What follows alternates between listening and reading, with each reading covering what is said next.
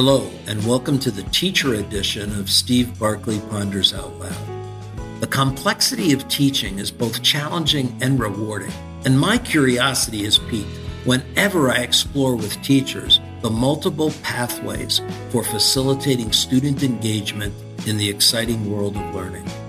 This podcast looks to serve teachers as they motivate and support their learners. Thanks for listening. I'm delighted that you're here. Take time to build connections. Trust the research. I've always been a promoter of teachers investing time in knowing their students and having their students know them. I've drawn a closer understanding across the years of the value of knowing, belonging, and connectedness. I recently read a book titled The Connected Species how the Evolution of the Human Brain Can Save the World by Dr. Mark Williams. Dr. Williams is a neuroscientist from Australia. I've also had the privilege of speaking about the impact of connectedness on teaching and learning with Mark. He writes in the book's introduction, quote, a significant portion of the human brain is dedicated to maintaining connection with others. Socializing is a very complicated process that requires the ability to identify and remember others, to understand what they're feeling, read their body language, deduce their intent, and understand their emotions. As I read that piece, I first reflected on the fact that the teachers engaged in that complicated process uh, of understanding their students. But it took me a moment to realize that the students are engaged in the same process, understanding their teacher.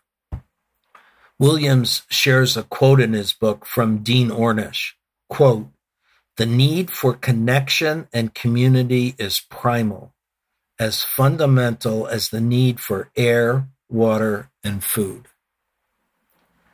He dedicates an entire chapter in the book to the role of connections in learning.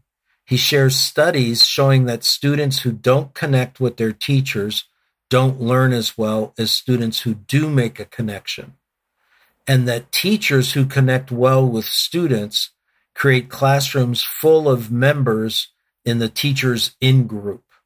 They have much better outcomes. He shares the need for connection to the person teaching is as important today as it ever was in the past. Here's a summary statement found in his chapter on learning and connectedness. If you want someone to listen to you, or more importantly, learn from you, you need to connect with them first. They need to feel as though you are a part of their group, someone they can trust. Share with them who you are and why they should trust you. Otherwise, you might as well be talking to a stone. Take a moment to listen into an earlier conversation I had with Tara Brown. Tara is an experienced teacher, athletic coach, and consultant to schools internationally.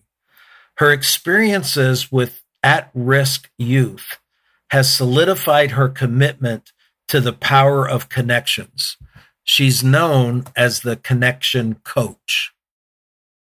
If we know that there's this strong connection between relationships, emotions, uh, and, and, and the brain, what, would you say in, in, in the work that you've done are some of the most common things we overlook, either within a classroom or within a school? Well, unfortunately, we're still we're still not totally trusting the research in some districts and some schools. You know, when rigor, relevance, and relationship came down from the educational mountaintop, I was like that dog that kind of went, huh? I was like, oh, wait a minute.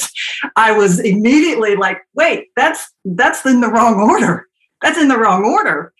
And unfortunately, with the focus on end of course testing and data and all of that, we have put rigor in front of getting the brain in an emotional state of learning. And so you have teachers literally that have told me I don't have time to build relationships because I have so much content to cover. And I'm like, no, that's not, that's not steeped in research. That is not trusting the research that says when we make sure that the emotional state of that learner is in a primed state, you're going to be able to cover so much more content. And so I think that's probably one of the biggest pieces that I see still in this country in, in certain districts is that hesitancy to take time to put emotional deposits in those bank accounts, to have non contingent conversations, to create an environment where there's laughter and there's collaboration. And so, if we can just trust the research and believe that when we invest in time to get to know those kids, it's going to be so much more impactful with how much we can cover over a year's time it, it's it's interesting because I've always said one of the things we also have to do is uh, is is trust the the kids' brains. So if if we what, what I'm, what I'm hearing from you is if if we'll invest in that relationship, if we'll in, invest in having the, those those emotions, then I can trust that the kid's brain it can handle the the learning piece that uh, that, that that's going to come. Yeah, I, I, was I was working with a staff. It was elementary, and it was K through five. And before we started, and there was probably like three different staffs we were working with, and I was just walking around chatting to people. And I stopped at this one table and I said, "Hey, just curious, do y'all do like meditation, mindfulness, morning meeting stuff?" And the lady who was a second grade teacher, she goes, "Well, now K through three does." And I said, What happens to four and five? And she goes, Well, you know how they're all about that content. And it's like, okay, yeah. And so it was just that's a perfect example of us getting off track and not understanding the emotional piece and how relevant that is to priming the brain. Mark and Tara's experience and knowledge certainly reinforce taking the time to invest in connections, belonging, and relationships. Making that investment even when we're feeling the pressure of content coverage and the pacing guide. You'll find links to both of their resources in this podcast lead in.